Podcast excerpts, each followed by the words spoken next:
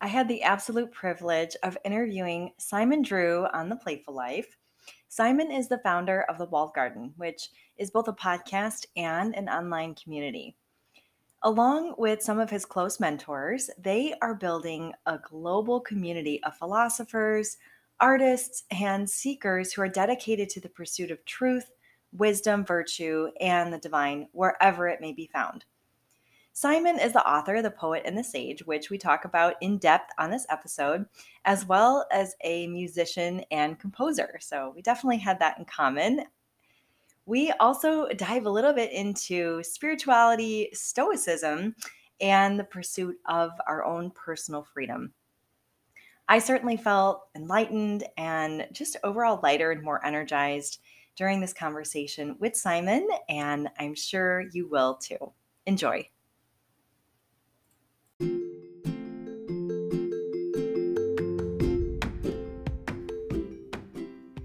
Welcome to the Playful Life podcast. I'm your host, Crystal from Crystallized Health Advisors. I truly believe that we need to live, not just be alive. Living the playful life means all areas of our health, be it physical, spiritual, mental, or emotional, are all in harmony. This podcast is your place to find ways to make life more playful, deepen your spiritual foundation, find mental clarity, and strengthen your relationships. So, are you ready to live the playful life? Hi, Simon. Welcome to the Playful Life.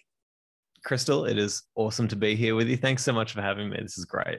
Yes, of course, of course. And I was uh, interviewed by you just a couple weeks ago, so I don't know where these episodes will air uh, on the internet, but um, I'm so honored to reciprocate that and now have you on my show and uh, get to ask you all the questions I want to know about you. Um, so Simon, I have uh, I followed your podcast for a while now. Uh, used to be the Practical Stoic, and now it's the Walled Garden. Um, so maybe just let's start there. Uh, you know, how did this sort of like come about, and and when were you like, you know, I'm going to start a podcast about Stoicism? I'm I'm so intrigued.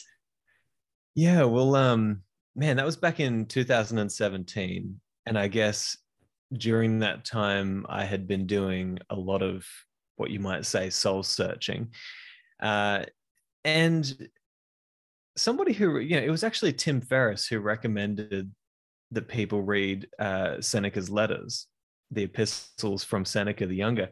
And you know, so I kind of, you know, was obsessed with people like Tim Ferriss at, at the time. And uh, I was like, great, okay, his recommendation, I'm going to go do this.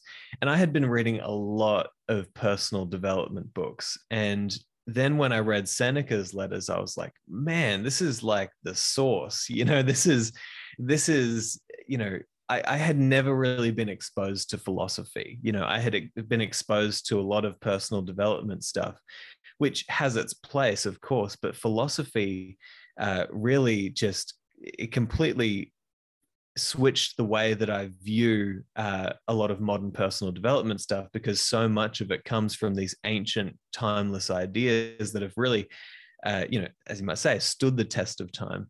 And so I just really found a kinship with with Seneca and his writings, and uh, from there I got very interested in Stoic philosophy and uh, I was a kind of uh, entrepreneurial kind of person. I thought, okay, well, if I'm interested in this, um, then surely there are other people who are interested in this. And I just kind of felt like the best way for me to learn was to help other people to learn. And uh, I kind of took the approach that if maybe I'm a little bit further along on my journey of learning what Stoicism it is, then I can bring people along on that journey with me. And and that's kind of what happened because, well, I'll tell you, you know, that the first day that I uh, posted an episode, this was so funny.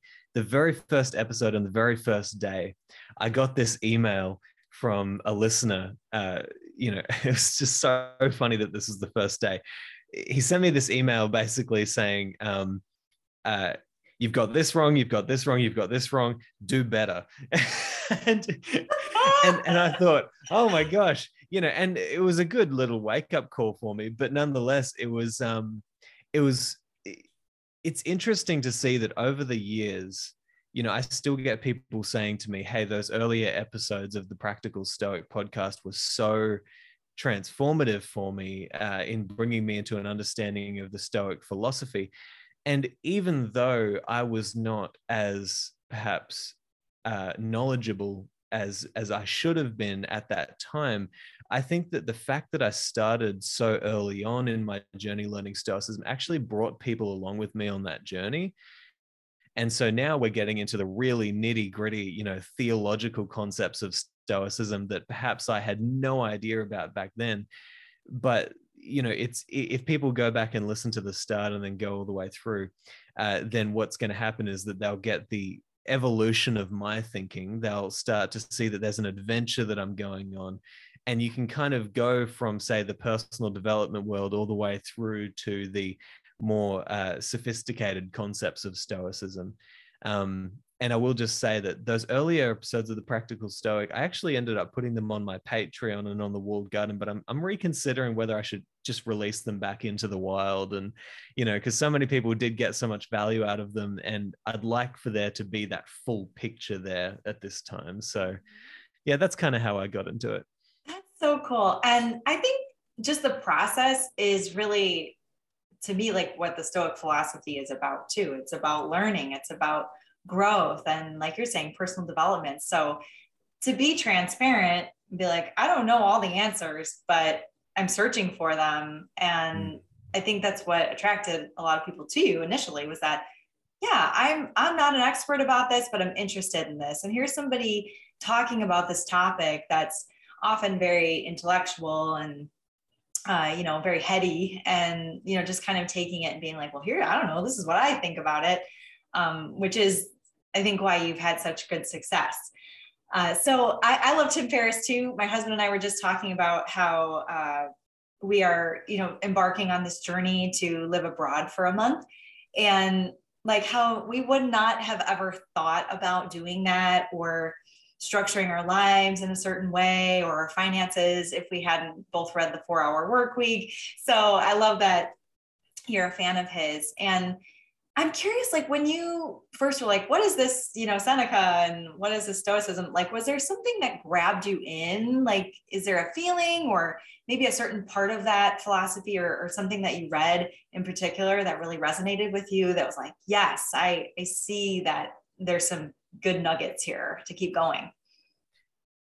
Yeah. Um, I think it was, I think I was already primed to get interested in philosophy and probably particularly Stoicism just because of all the reading of personal development books. But, you know, I've been really thinking about this because Seneca, you know, most people who read Seneca's writings are going to feel a real personal touch to his writings because he is writing letters and it almost appears that he's writing directly to you. And I mean, he is writing directly to you because he says in his third letter, I believe it is, uh, that I'm writing this for the future generations that they'll have something to you know to to uh, to hold on to really um, philosophically, and you see that, that in his writings. And I've been really thinking about why the classical texts are having such a reemergence in terms of their popularity in our modern world. And I, I think I've stumbled upon something. Okay, so they were having a real experience of personal enlightenment, you say, through these philosophical principles.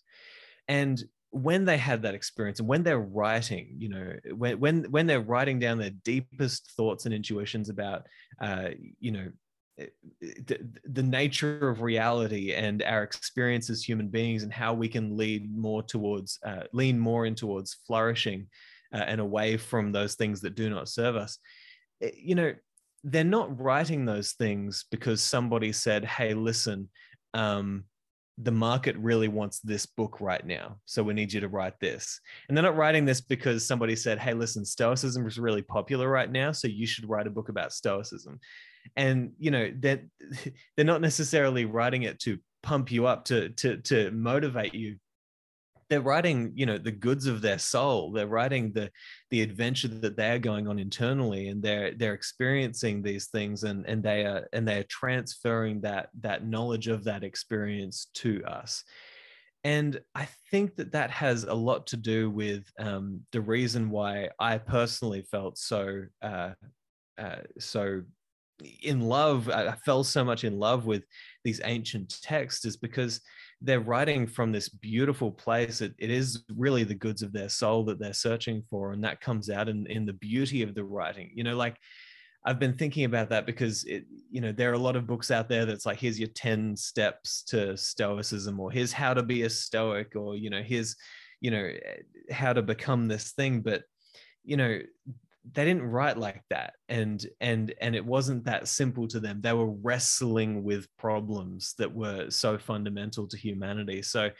I, I think that that's been for me the reason why I've gone back to the ancient texts. Um, it kind of takes away the influence of the market you might say and you you kind of get the source of of what everybody else is writing about today yeah okay yes i i totally agree when i go back and and read that stuff it's i mean even the bible right it's not like that oh, was yeah. written as like a, a way to market you know they were writing this book so that they could get you into this funnel so that you'd sign up for like these coaching sessions right? I think although um, you could say that christianity is the best funnel that was ever created. I mean uh, like, perhaps yeah. That's very funny. But, but nonetheless but i understand what you're saying yeah. Mm-hmm. um, so I, i'm curious about two things. So i know that you are an author yourself and we'll talk about that for sure. Um, but I, I also remember hearing that you were going like to university and studying some theology. And so uh, I'm guessing that it was sort of like um, because you were inspired by these ancient writings and, and, things like that. So, like, what I guess what did inspire you, and what was your journey with that and your experience, and are you still on that journey? Yeah, well, definitely still on that journey, and there's probably going to be no end. Um, but uh, there there are a few things that led me to now studying a master of divinity. Um,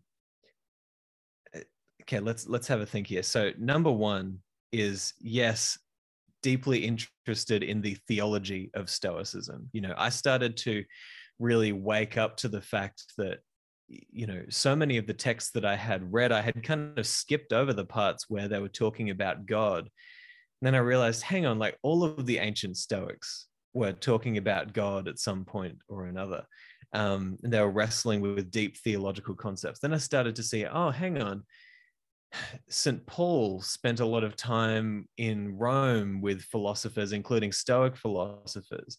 And I started to see, oh, okay, so you know, there's these rumors that even Seneca may have actually met with Paul at some some point and and had conversations with him, and um, you know, the whole world of religion and philosophy and theology and it, it's all so much more intermingled and interconnected back in those ancient times than what we might first imagine.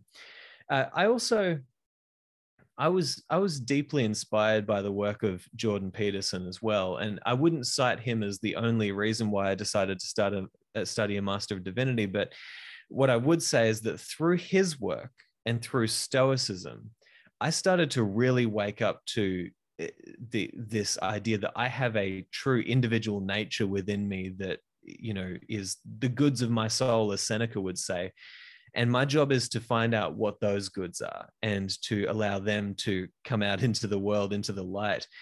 And this is where I'm going to bring in the book that I've just written because I think that the major thing that pushed me in the direction of studying a Master of Divinity was having the experience of writing The Poet and the Sage because that experience was my first truly artistic experience. And I think it was my first truly, uh,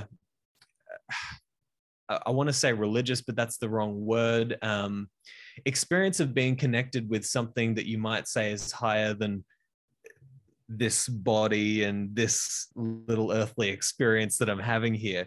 Because the artistic experience, if it's true, is always one of being moved rather than you being the the mover right? It's it's it's it's it's it's an experience of allowing yourself to let go and to allow something to come through you onto the page or through the instrument. And so at the time of writing the poet and the sage i was having this experience with both poetry and also my music playing because um, I was learning piano at the time, and and that was a completely transformative experience of. And I learned it in a different way. I wasn't forcing myself in any direction. I was trying to be very free with my approach to it. But then with the writing, you know, here's the thing, Crystal. I never thought that I would be a poet ever in my life. My dad is a beautiful poet, so it makes sense to me that that's in my nature. Oh, and wow, he writes very cool. Beautifully, right? But I never thought because I was never interested in poetry. But when I started writing The Poet and the Sage, what started coming out was poetry and it was deep symbolism and archetypal metaphor and all these very strange ideas. And it was theology and philosophy. And so eh, that experience just showed me when I, you know, when I finished The Poet and the Sage, I looked back and I thought, what the hell was that? You know what what just happened? And so i kind of said to people well i'll spend about a year to a year and a half writing this book and i'm probably going to spend the rest of my life figuring out what the hell happened. And and so that's that's really why i'm going back to study divinity is i'm really interested now in i, I think for me personally I've seen that my nature is pushing me in the direction of dealing with matters of the soul, both as an artist, um, you know, as a musician, as a poet, and hopefully in the future as as a theologian. So, yes, that is wild, and I, I think we could bring in the topic of music too, um, because. Like yeah, music, I see your guitar behind you. Yeah, so we're too? musicians. Yeah. My piano, yeah, we got guitars. So my husband and I are both musicians and you know songwriters and and yeah sometimes you just sit down at the piano or whatever instrument and, and create right? There's like this flow state that people get in and you don't necessarily know i mean some people might find a formula to it like that go to school for music and they learn about that and structuring chords like that's never been my approach. My my approach is just i don't know i'm going to play something and see if it sounds good and if it sounds good to me and I feel like it's going somewhere, I'm going to continue like with the writing process. Um, so I just, I think that's really like brave of you to sort of let that flow come out of you with the poet and the sage and, and like how fascinating now that you can look back on this and like have a whole nother experience going back and reading through it and talking about it. And I know you even said maybe uh, to have some conversations about it like on the on your podcast or with your community at the walled garden because there's mm. so much more to learn from from that. And uh, and I, I want to bring back to that topic of like a higher power right? And the I, I love that master of divinity. I don't think i've ever heard of that so now i'm intrigued. Um, but I, I feel like uh, I'm studying that maybe just in my life and being mm-hmm. on my own stoic journey and having the practices and you know doing them every day and being in that personal development space. Um, so, and I, I find it interesting. And I know you've had a couple episodes on your show about that, like the topic of God and Stoicism, because I, I feel that maybe in modern times people have a real uh, maybe misunderstanding of stoicism and, and thinking that it's very godless and that maybe it attracts atheists it attracts people who don't conform to any kind of you know theology or religion or, or any kind of spiritual practice. And i i feel like it's such the opposite i mean at least for me. Um so i guess what was that journey like for you? And did you always have sort of like that compass of a higher power or was that something that changed for you, developed for you as you went through that discovery? Yeah, well, okay, how far back do I go here? Um, well, I was actually raised as as a Mormon, um, and uh, so that was my upbringing. Was uh, you know being really deeply grounded in you know these ancient texts and and of course, um, you know, the, the Mormon sacred text that accompanies the Bible, which is the Book of Mormon.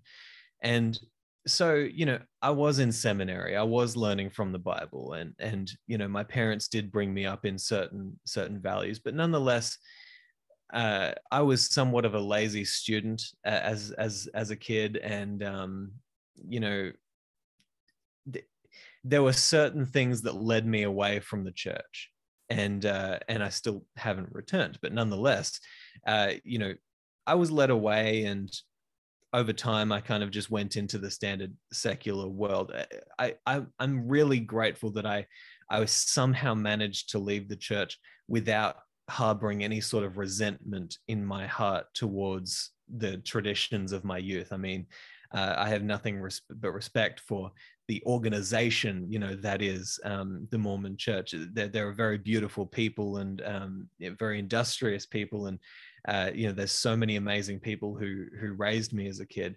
But but nonetheless, um, I was in that kind of secular space. And I, will say something about this because you mentioned Stoicism and how it perhaps attracts, uh, you know, atheists or people can get the idea that it's a, a philosophy of, of, of, atheism or because um, I, I, I remember there was one turning point for me where somebody joined my Facebook group, and there was a question when you joined the Facebook group, which was, uh, you know, uh, why are you here? and this person said, "Well, I'm I'm excited to learn more about a godless philosophy." And I thought, hmm, is it? That was just a turning point for me to see somebody say that. I thought, I don't know if it is. And then I started thinking, I don't know anything, you know, and, and, and, and I'll tell you, I went back and I started kind of going through these texts, uh, just very simply, you know, just, just glancing at things, where are they talking about God? I realized that during my kind of more secular phase, I had been reading these texts from the mind of somebody who was seeking personal development. And so, if there is a passage that talked about God, it wasn't of interest to me. I, I didn't see it. And, and the reason I know I didn't see it is because I like to highlight my books. And I would notice that there were passages where I would highlight this part right here, right? And then right below it, the very next lines, Epictetus might start talking about God, and it might actually be something that resolves the passage above it. But I didn't highlight the passage about God, right? And so I wasn't even seeing the things that they were saying about God. And I just started to think, whoa, all of them are talking about God in these very, you know, and and th- there is a Stoic theology. There is a deep, deep metaphysic that underlies the uh, the, the Stoic framework that, you know, that builds upon it the rest of the principles so you know stoicism and and this is an argument that kai whiting will make much stronger than i you know kai whiting is very strict with this. You, you you cannot have the rest of the values of stoicism unless the stoic god comes along with it. It just doesn't work as a philosophy. But nonetheless um i think that just really taught me that yeah okay they did talk about God. There is a theology, and um, and it's it's fascinating to go into, and and that was really just a turning point for me, where I started to say, okay, well, um, I need to explore this because uh, I don't want to be ignorant to these things. Uh, if if there is value to be found, you might say. Yes, absolutely, and I think that's how God works in some ways. Is that you know, I mean, whatever the God of your understanding is, right? Um, sort of that, well, maybe you weren't meant to see those passages. Maybe you weren't meant to have your eyes opened to God's presence in those texts yet. And I mean, maybe that man coming into your group and sort of being like, oh, this aha moment, like, and then going back and actually then seeking that part of it out, you probably got so much more out of that part of it when you were like oh wow yes it is here let me seek this out and and find it rather than oh god did this god did that. Yeah i mean sometimes like right you you probably read it but you glossed over it right? So um, that's really fascinating to me.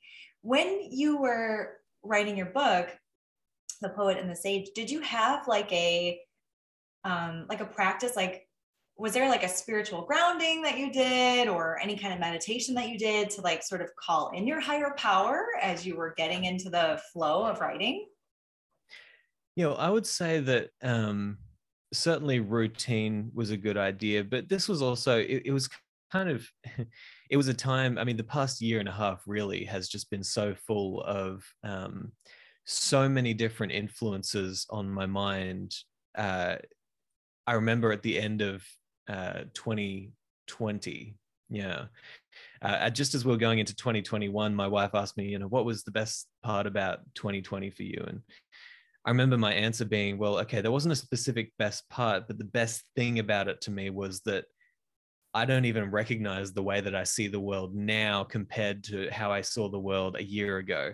You know, because when you start really diving into these concepts and when you've got all of these influences of, um, you know, uh, moving in the direction of seeing the value of, say, theology and um, uh, and ideas around God, uh, I think what starts to happen if you allow yourself to be taken into the adventure of what you're learning is your fundamental you know metaphysical structure starts to shift.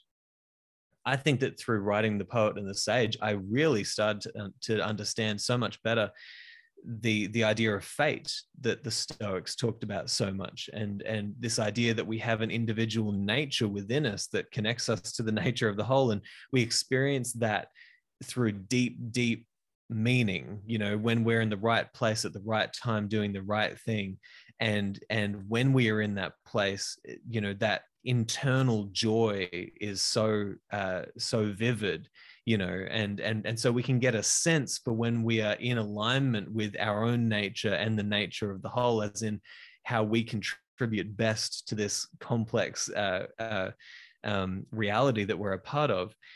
But I, I think that um, practically speaking what i started to do was i definitely um, you know started making sure that my room was in the right setting you know like I, I love having you know i love having a beautiful little light here. I've got my little things on the desk you know like i get into a routine you know this time every day i'm going to get in there i'm going to write um, and just allowing myself to uh, i guess um, find ways to allow things to happen rather than for me to force them in a certain direction. Whether that means being here in the right setting or you know going out into nature and going for a walk uh, you know to beautiful places around the sunshine coast that i love or um, but it, it is hard to say you know because uh, there were so many things going on for me at that time that that really aided me in that process. Right. Okay cool. I like that what you're saying that just putting yourself in that environment and I think just allowing those things to happen and getting into the, I guess, like the system of it, right? Like I go here, I do this, or I'm going out in nature to be inspired. Like instead of like, oh, I gotta write, I gotta write today, or you know, I have to to do this thing. And and so this comes up so much with like my health and wellness coaching. Like trying to explain to people like let go of the goal. Let go of i have to lose 30 pounds 50 pounds whatever it is like right? I want to be a size six whatever. Like let go of that. Fall in love with the process. Like fall in love mm. with like you're saying getting out into nature. What do you like to do? You know what are the foods you like to eat? Like fall in love with discovering what healthy is to you and like all those other peripheral things will come into focus. Like you know I tell people like the weight loss is just a side effect. It's one of the things that happens when everything else is in alignment when everything else is working properly and your body's healthy and your mind's healthy and your spirit's healthy. Um, so I, I i almost can see that like you know your process was very similar to you know to that like you know it wasn't just like oh i'm gonna sit down and write this book today so you know i'm gonna say this prayer and do this book right so i just i love that so is your is your style of like writing music similar to that Hmm. Yeah. Well, I don't. I don't necessarily write a lot of music, uh, although it, you know the way that I kind of put my music together and compose, I guess, is um, is really a process of improvisation and uh, again allowing myself just to let go and see where it takes me.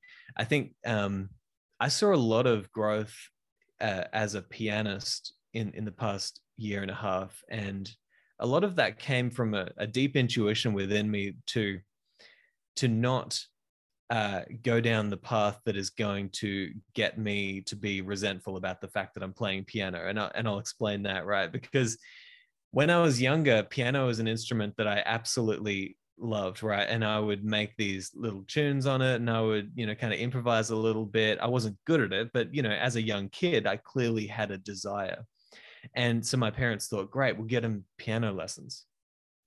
But about three weeks into piano lessons, I gave it all up. I was like, nah, I don't want to do it. because I was with this teacher who was like, play these notes here and these notes there and take this music home. And I was like, oh, you know, like Same. I just, I could, yeah. Same. I, I tell people like, I learned enough piano so that I could be creative and write my own music. I like, I just hated the structure of, you know, reading yeah. the notes and like, I don't know. I was like, well, this is how I feel it and this is how I want to play it. And, and she would mm. always be like, no, don't memorize the notes and then play it from memory. So I, I'm yeah. just really relating with what you're saying. well, yeah, I mean, and and here's the thing: like, what what people shouldn't take away from me saying this is that there's no use in structure, right? Because like uh, for some people, a particular uh, okay, well, let me explain it like this at the university that I went to, I have a bachelor of music as well, right? And I, so the university that I went to, you had the classical department and you had the jazz department. And to me, it seems like, okay, clearly the people who are more creatively driven, um, you know, uh, to push the boundaries, go outside the boundaries, and to uh, to you know, yeah, be hyper creative. They're going to be in the jazz department because that's just where you go if you're this wild creative person, right? But then you you might say the more conscientious people, the people who are going to be very, you know, down the line. I want to learn the hardcore music theory and you know how to play this perfectly line for line. It's like they might go towards the classical department, right? So they're it's different types of people, right? And I'm just the kind of person who, like, as soon as you started talking to me about, um, you know, eh, rigid structure, I I struggle with that deeply within my soul. And I understand that a lot of that is laziness. I get that. I get that. Right. But nonetheless, the thing that I discovered for myself was um, just this this um, method of structure and play you know and so what i would do in my piano playing is i would sit down and i would say okay well let's just let go and see where it takes me you know i just start noodling around and um, you know, kind of find my own direction around the keys and see where it takes me. And then if I find myself amid all that chaos of playing around, uh, if I find myself in a place that is kind of meditative and beautiful and a theme that I enjoy, then I'll stick with it and and perhaps push myself through to to really get that part. And and so the structure and play, um, you know, kind of nested in this method of of allowing myself to let go. I saw that over a year of doing that personally, that for me, you know, it it I, I saw massive growth in my piano playing because and here's the thing. I noticed that when I took on that strategy, I practiced piano over a year more than I had practiced singing or trumpet playing in my entire life and I have a degree in those, right? and and so the lesson for me was you've got to find a structure that allows you to enjoy the process of learning right? And to and, and to me as an artist i wanted to go down that, that very chaotic path. For some people it won't be. And i'll tell you crystal that um you know it just taught me like okay piano was always the instrument that i loved right? And i still love trumpet and i still love singing but i'm so glad that i took that up. And that even inspired me to the point where um, I was on a trip with my wife up in northern Queensland last year, and I finally bought myself a real didgeridoo because the didgeridoo was that my so very neat. first instrument. It was my first instrument, and I loved it. And I've always wanted to get into it a little bit more, but I thought now's the time. Now I know that I need to go in the direction that my soul is telling me to go and not in the direction that I have already gone, that kind of sunk value fallacy, you know. So um it, mm. if, yeah firstly choose the instrument that you yourself adore and want to learn secondly find a strategy that really works for you so that you love the process of learning it yeah yes yes how fun is that and I was resonating with what you were saying about some people really like the structure and some people really like the I mean, it's not it's not a total absence of structure, but it's more of like what you're saying, sort of like discovery and play, hmm. right? Mm. And obviously, this is the playful life, so I'm very much about that. And I think when I coach and, and when I do things, it's very much about discovery. It's very much about, we'll try this see if it works. If it doesn't, try something else and then add on another thing, right? It's not um, not everybody who comes to me, I go, well, okay, you need to eat these foods and move this much a day and do these exercises. Like, I mean, that'd be ridiculous. Like, we're not all the same. So, so that's not the way everybody learns. And so, um, I love what you were saying about that. And I, I think how well that applies to like anything in life, not only learning music and being creative, but um, just even career wise, right? Like learning to live your truth and say, okay, I, am in this job or this career, and it's really not what I wanted for myself. Maybe it's what other people wanted for me. Or um, like just to throw it back to like even your upbringing in the Mormon church, like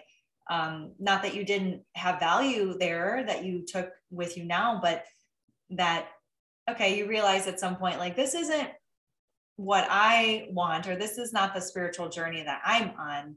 Um, you know, take what you liked and leave the rest, I guess, right? Is is one of those mm. great phrases that comes to mind. Um, so so like what is next i guess simon like what's your your vision for you know this year and how do you see like all these elements of your creativity and the podcast and the book like how do you see this coming together because um I can sense like from your energy and just your heart and, and following you that you have a real passion to to serve. And you know, I think like you said, right, when you were learning about stoicism, you're like, I want to help other people know about this. Um, so I guess like where where is that vision taking you now?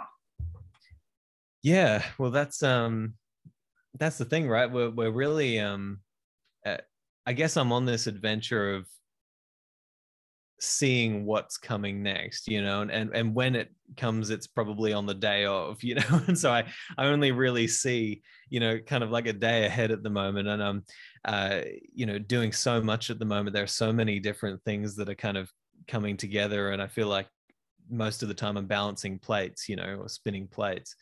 Um but there are there are a few things that are really kind of uh, on my radar as my major focus at the moment. Um, you know, number one is is uh, really working on the walled garden. Um, as you know, you know this is a collaboration that I'm doing with Sharon Lebell and Kai Whiting, and these are two individuals who.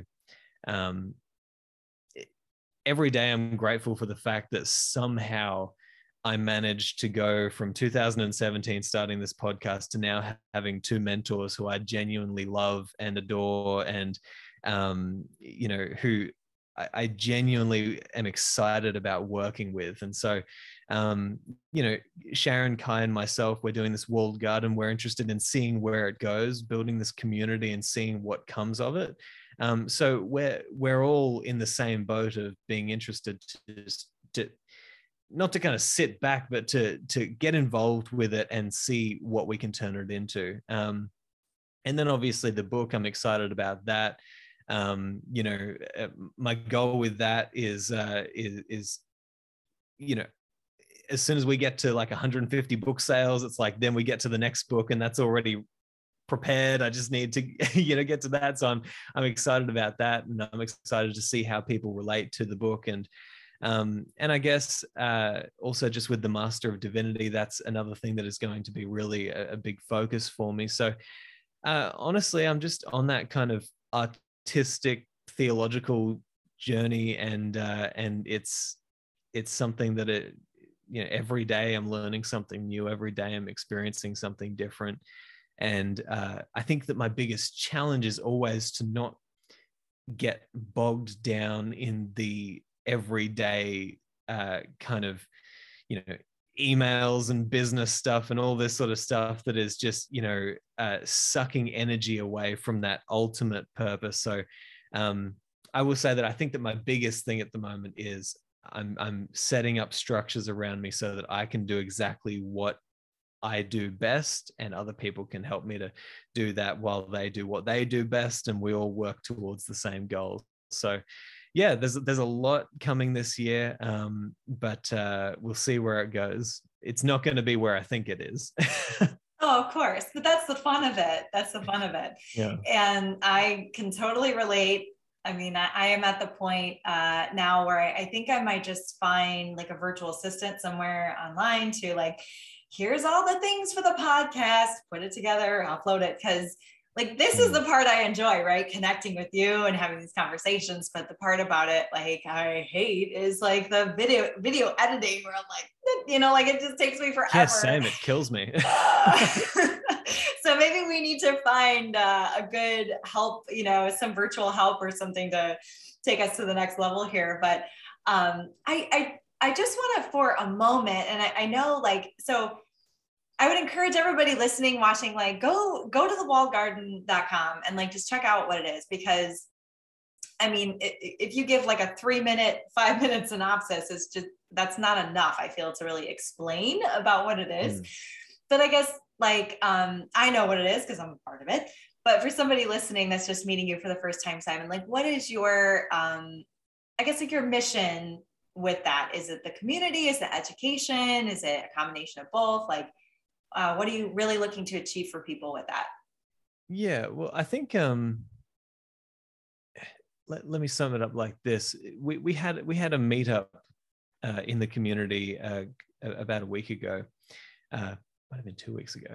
That's it. Yeah time is just slowing down from here. Uh, but uh, you know we were discussing this great passage from uh, ralph waldo emerson where he was talking about the time that uh, you know the time that he was living in was one where people were writing histories and biographies and commentaries on the ancient uh, you know why the wise people of the past. Uh, but he questioned whether people were actually having the experience of the enlightenment that they had he said something like, uh, you know, why should not we have a, a poetry and a philosophy of insight and revelation to us and not of like a tradition to theirs, you know? So um, he was very interested in us having the experience of these ancient thinkers and seers and wise people and um, and and philosophers and theologians and and mystics you know he wanted to know how they felt and i think that if there's one thing that really brings all of us together who are organizing the walled garden it's we want to take people on the adventure of experiencing the divine of experiencing that that that that true joy that comes from philosophy when it is embodied wisdom and not simply some academic pursuit that can kind of uh, be very up in the air and not very um, internalized, you might say. So, you know, we're building a community around this shared value of let's go on this adventure together, of um, rediscovering the wisdom of these ancient Stoics, of course, because we we're all uh, embedded within that philosophy already. But nonetheless, we're interested in exploring, you know, the, the symbolism behind the walled garden.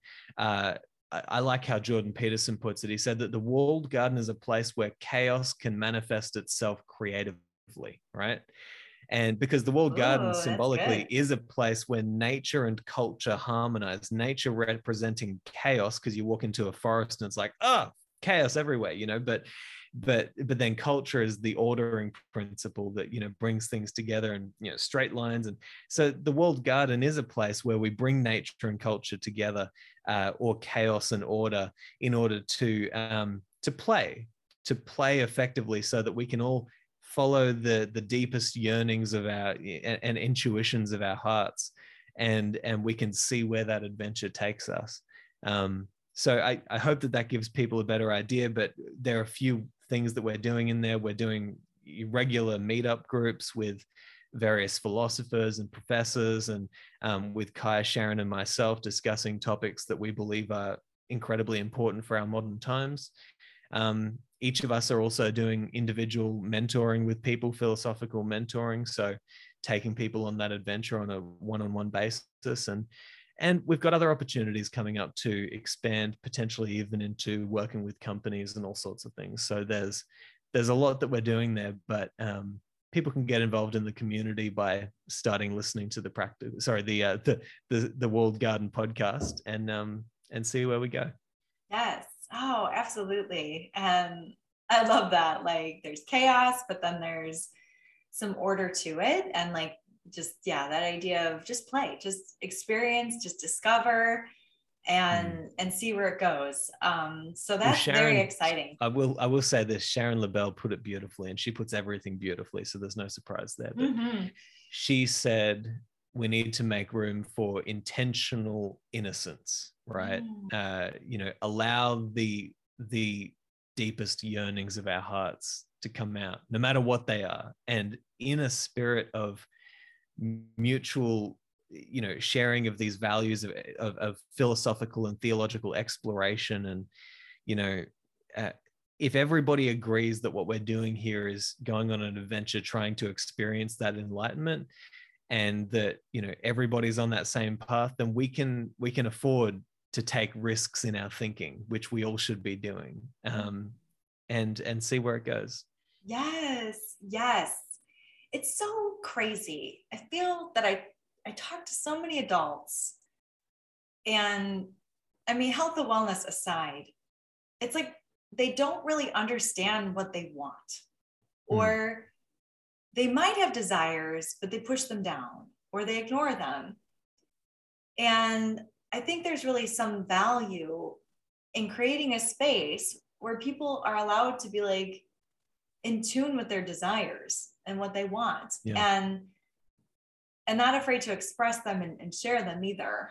And I often think about like the structure of education and how when you're ages zero to five, I mean, all of your learning comes from play and exploring and I want this. How do I get this? Right? It's it's all like, let me figure this out. Do I have to climb up on this table to get to this whatever cookie? You know, it's all of that. And then and then we go to school and it's very like structured and you know you better have the right answer because we're going to judge you if you don't have the right answer. And so i think we we learn this like way of being that's like well if i don't have the right answer i better not say anything. And so we get mm. very stuck in that place of well nobody has the answers to life. I mean, I feel, yeah. you know, formal education prepares you for, you know, a job and, you know, maybe the the structure of like that everyday living, but it does not prepare you for life, for the journey of life and the j- journey of discovering who you are and what you want and who you want to be and the journey that you want to be on with your soul and your spirit and all those things. So I love yeah that you are creating that space for adults because it, it just it does it gets lost somewhere. And yeah. uh, in, in, my you know field of expertise that is you know what i am trying to do as well is create you know that safe environment for people to be like in tune with what they want and what they desire and and play and, and figure it out and discover. So i absolutely yeah. love that. Yeah yeah, you're so right. And you know, I think we we never really stop playing as human beings, but perhaps we forget how to play well, you know, and effectively. And um and you know, we start playing games that we really don't want to be playing. Um and mm. and I think that that is really when we feel most out of alignment with our um you know true selves is the I, I hate I hate that true self because it's difficult to know exactly what that is or where it's found.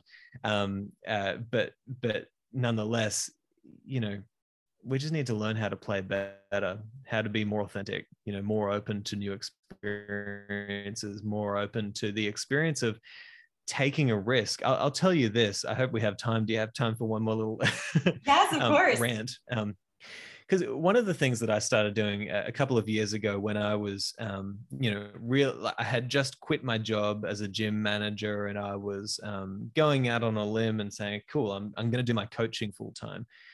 And, you know, I really didn't want to go down the path of the standard kind of um, really sleazy coach marketing, you know, like, hey, come and get my free ebook. It's not free, you know, because then they're going to send you like 10,000 emails and you're going to get sick of them. And, you know, like I've never bought from a person who does that sort of stuff. Um, and I just thought, let's see if I can get clients just by doing well on the podcast and being myself and exploring questions that I think are important and and I survived through two years. You know, perhaps I didn't thrive in terms of you know having more clients than I knew what to do with, but the clients that I had were incredible people and I built amazing relationships and I did survive financially by playing the game that I wanted to play and by not, you know, giving in to the allure of uh, of the this you know this kind of marketing and now now i'm in that stage again where we're you know we're rebranding everything we're in the walled garden i'm thinking okay cool i want to take on five more clients this year. How am i going to do that? You know it's not as simple as me just advertising in every show and saying hey listen I, I do coaching as well because you know now i've got sharon i've got kai so we've got to do this together now. And um, i was reading this article crystal uh, yesterday on forbes about um, the state of marketing in the coaching industry. And it was funny because uh, this article was saying, well, it's no longer as easy as it used to be to get clients as a coach, right? And the reason is because trust in marketing or coaching uh, products is at an all time low. And I thought that makes perfect sense because I don't trust coaches and I don't trust marketing. And I'm like everybody, a modern consumer who is faced with over 4,000 images of marketing every single day. Right. And what I thought was interesting was their solution to that problem was not to say, okay, what ha- needs to happen if there's a lack of trust, then we need to have greater integrity as marketers, or we need to be more trustworthy coaches. We need to focus on uh, the true value that we're adding to people. Uh, no, their approach was um, so what we need is more marketing, right? And what we need, what we need is we need for people to have six interactions before they are going to hand over their money to you, and so you need to send them into this funnel and send them into this and send them to that. And I was like, oh, it seems like the wrong approach, and it just gives me a disgusting feeling at the bottom of my stomach. And I I want to avoid that style as much as I possibly can and so it's difficult because what you have to say is like am i going to be led by my internal values and go on the adventure that i i want to go on because if you do that you might have no clients who knows mm. you know you you you might not get anything um, and you might um, you know you you might not get the financial success that you want but you will have the internal joy of knowing that you are not going against your most fundamental principles. And the question is always do you truly believe that that would be better than all of the wealth that you could possibly have? You know, right. that feeling of being in alignment with your inner values. And that's what the ancient philosophers tried to teach us, you know, like principles first, values first, you know, money, yeah. wealth, success, all that sort of stuff. If it comes, accept it. But if it doesn't, you know, you can't go against your values. So it's tough. It's tough, you know, because it's very hard for us to be stoic coaches. it's I well, you know, and and and look, here's the thing. I mean, like I I have respect for marketers, uh, absolutely, and and they do a they do a very important job because you know sometimes you have a product that you really want to get out there to people, and I think what I'm what I'm talking about is we need to be way more creative with the way that we think about actually getting the word out to people than simply, right. you know, create this ebook and get them to go in this funnel here. And even just the language crystal it's like the language they use. Think about this. What's the language that you would hear all the time from people who are teaching you how to market your services? Okay we need to drive traffic into a funnel right? Okay so when you say that uh, as Stoics, we understand that language means something, and it teaches me something about the way that you see people and the world, teaches me something about how you will treat me. If I'm talking about my potential clients or students or mentees, as in I need to drive traffic to a funnel, you know, uh, uh essentially what that means is that I see human beings as cows that I need to herd onto a truck into my factory so that they can hand me more money. That's what that language teaches you about a person. And so i think that yeah when i see that their solution was like more more more more more marketing i thought it's just a little bit it's just a little bit on the on the icky side mm-hmm. um, and i'm going to try and be more creative with the approach here and try and you know uh, see if i can you know set up our business so that we never have to uh, we never have to push our marketing out there to try and trick people into being with us but nonetheless we can you know bring people into our adventure by the goods of our soul you know right, and and by that right. kind of connection so absolutely yeah. i am totally on that page with you. And it, my dad would always tell me throughout my life, like, integrity speaks for itself and it speaks very loudly, right? That people notice. I, I, think at this point, people know when they're being marketed to. I mean, re, you and I know. I mean, maybe it's just yeah. because we're in this world, but like you said, right? You know when somebody's going download this free thing, and then you get on this email list, and then they're emailing you seven times a day and buy this. I mean, it's you know, you just have to go through it with a a fine comb and be like, okay, what is valuable here to me? And I I love that that you know, I, I think stoicism helps people like you and me like let go of the desire to want to achieve more, to want to gain more followers, to want to have more clients, more money, right? And sort of like that, well, let me let go of the outcome. If I just sit here in my principles, come at this like as a real person with real values and, and make those connections, I have to just trust and believe, right? Like you you were talking earlier about mm. fate and faith. Like I have to have faith that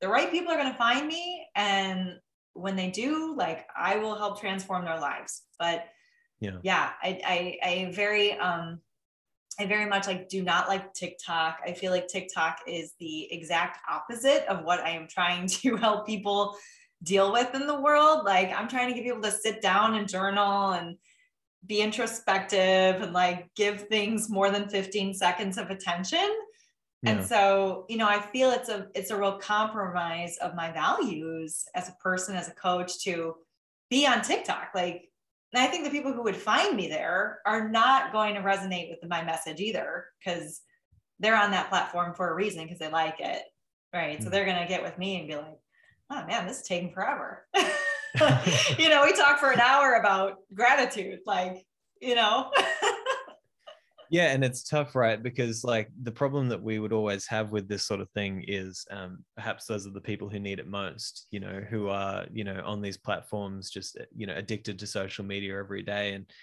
um, you know we we at the walled garden are now kind of you know i've i've gone without social media for a while and now we're kind of just jumping back on it um, and thinking about what is our approach here you know how how are we going to set this up so that we do not feel as though we are you know constantly on this you know platform? But nonetheless you know how do we set it up so that we can bring people towards what we're doing and and perhaps help them to uh, you know to not be so um, trapped in that world of likes and shares and all this sort of stuff? And um, yeah it's it's it's it's it's there's no there's no simple solution um, but certainly you will feel better if you go uh, you know as your own adventure and stick to your own values and um, and do not compromise those sorts of things. So yeah it's yeah it's complex. Absolutely. It is. It is. And i just i honor you simon because i feel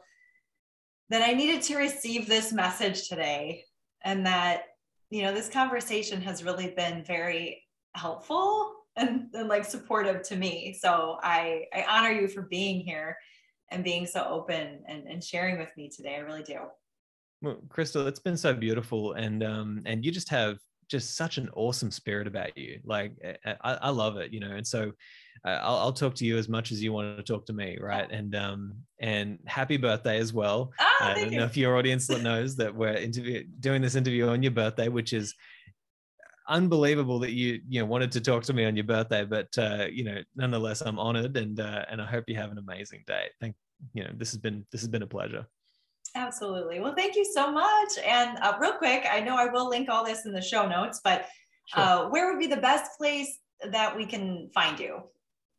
So people can find me they can go to simonjedrew.com um, would be absolutely fine to go there. Um, you can also go to thewalledgarden.com. And uh, if people are interested in picking up The Poet and the Sage, um, which I highly recommend because it is the goods of my soul, and I believe that it has the power to be a transformative work in people's lives. Um, and, and like I said at the start of the episode, I didn't write this book because somebody said the market wants a book on stoicism it's not a book on stoicism it is a book of true exploration of philosophical and theological principles and so uh, if people want that, then they can go to thewalledgarden.com. Just go to the store there and they can grab it. Perfect. All right. Uh, I will be transparent. I haven't gotten my copy yet, but I'm going to do that right now. I'm going to order it and get it because I just I can't wait. I've heard you talk about it and have these conversations. I'm like, I need to get my hands on this book. So everybody well, listening, I'd be honored for you to have a copy. Yeah. Yeah. oh well, thank you. Awesome. We'll do that. Uh, all right, Simon. Well, Godspeed to you, and uh, you know, be blessed in all that you do. And uh, once again, hopefully, we'll we'll be chatting soon. Thank you, Crystal. Yeah, happy birthday, and we'll talk to you next time. Yeah. Thanks.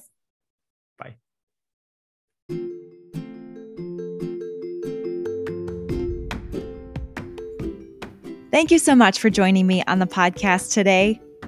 If someone you love would benefit from this message, please, please share this podcast with them. And if you want more out of your life, not just surviving every day, but you want to truly thrive, visit me at crystallizedhealthadvisors.com or on Facebook to schedule your free dream strategy call with me today. Do not hesitate any longer. Life is short, and I want you to truly live the playful life. I will see you next time, and as always, stay playful.